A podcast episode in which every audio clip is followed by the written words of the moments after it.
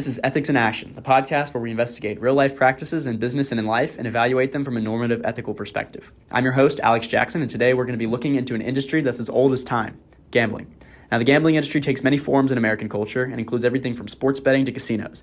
However, every form of gambling has one thing in common the house always wins. Recent reports have exposed the gambling industry for deliberately spending millions to target individuals on the lower end of the socioeconomic ladder in order to more effectively target these groups through advertising. Unfortunately, this strategy proves to be very effective. People in low income neighborhoods are more than twice as likely to develop addictive gambling tendencies than those who are more affluent.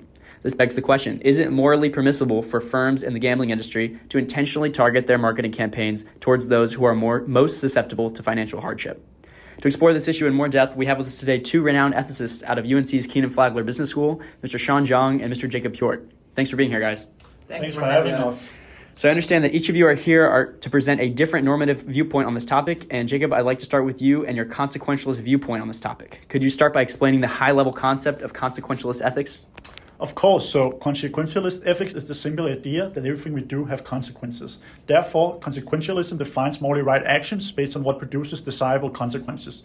Utilitarianism is the consequences for yourself plus others. So to use the utilitarianism in a practical sense, you will in theory tally up all the desirable and undesirable consequences of an action.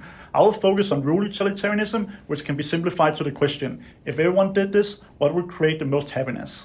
That's very interesting. So, how would a utilitarian view this practice of deceptive gambling or deceptive marketing within gambling? As a utilitarian, I'm focused on maximizing total utility. If I consider all the consequences, a ban of the marketing of gambling would function as a barrier against exploitation of vulnerable targets. Additionally, a practice in which the individuals who are primed to lose the most financial utility are deliberately at disadvantage is a net negative on society. Utility the winners receive is vastly outweighed by the losses of the big losers and by rule utilitarianism, the practice does not hold up.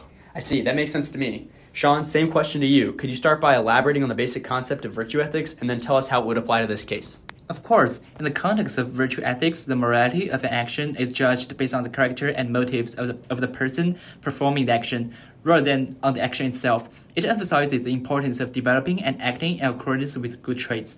In applying virtue ethics to a practice of deceptive marketing, we can examine the virtues that are being violated in the process. For example, using misleading uh, advertisements to lure people can be seen as unethical because it can harm people by giving them false hopes or expectations and it goes against honesty. Also, it is unfair since it takes advantage of people's vulnerabilities, such as their desire to quick money or their gambling addiction. That's also very interesting. From what it sounds like, there are some key distinctions between the two perspectives as to why this practice is unethical, even though they arrive at the same conclusion. Yes, definitely. On the high level, utilitarianism is a calculation of the total pleasure of society, while virtue ethics focuses on the character of the individual. One way to distinguish between the two ethical theories is to consider their approach to moral decision making. Utilitarianism tends to focus on the consequences of an action and whether it will produce the greatest amount of happiness for society. Virtue ethics, on the other hand, emphasizes the importance of developing a virtuous character and making corresponding decisions regardless of the outcome. Sounds like, regardless of how you look at it, the gambling industry seems to be in the wrong. Well, guys, we're about out of time, but I think these answers were really insightful and should give our listeners something to think about. Thanks for being part of the show. Of course. Of course. Thanks, Thanks for inviting us. Thanks for tuning into Ethics in Action and diving deeper into the ethics behind the gambling industry's objectionable marketing practices. I'm Alex Jackson. Big thanks to Shaun and Jacob, and we'll see you next week.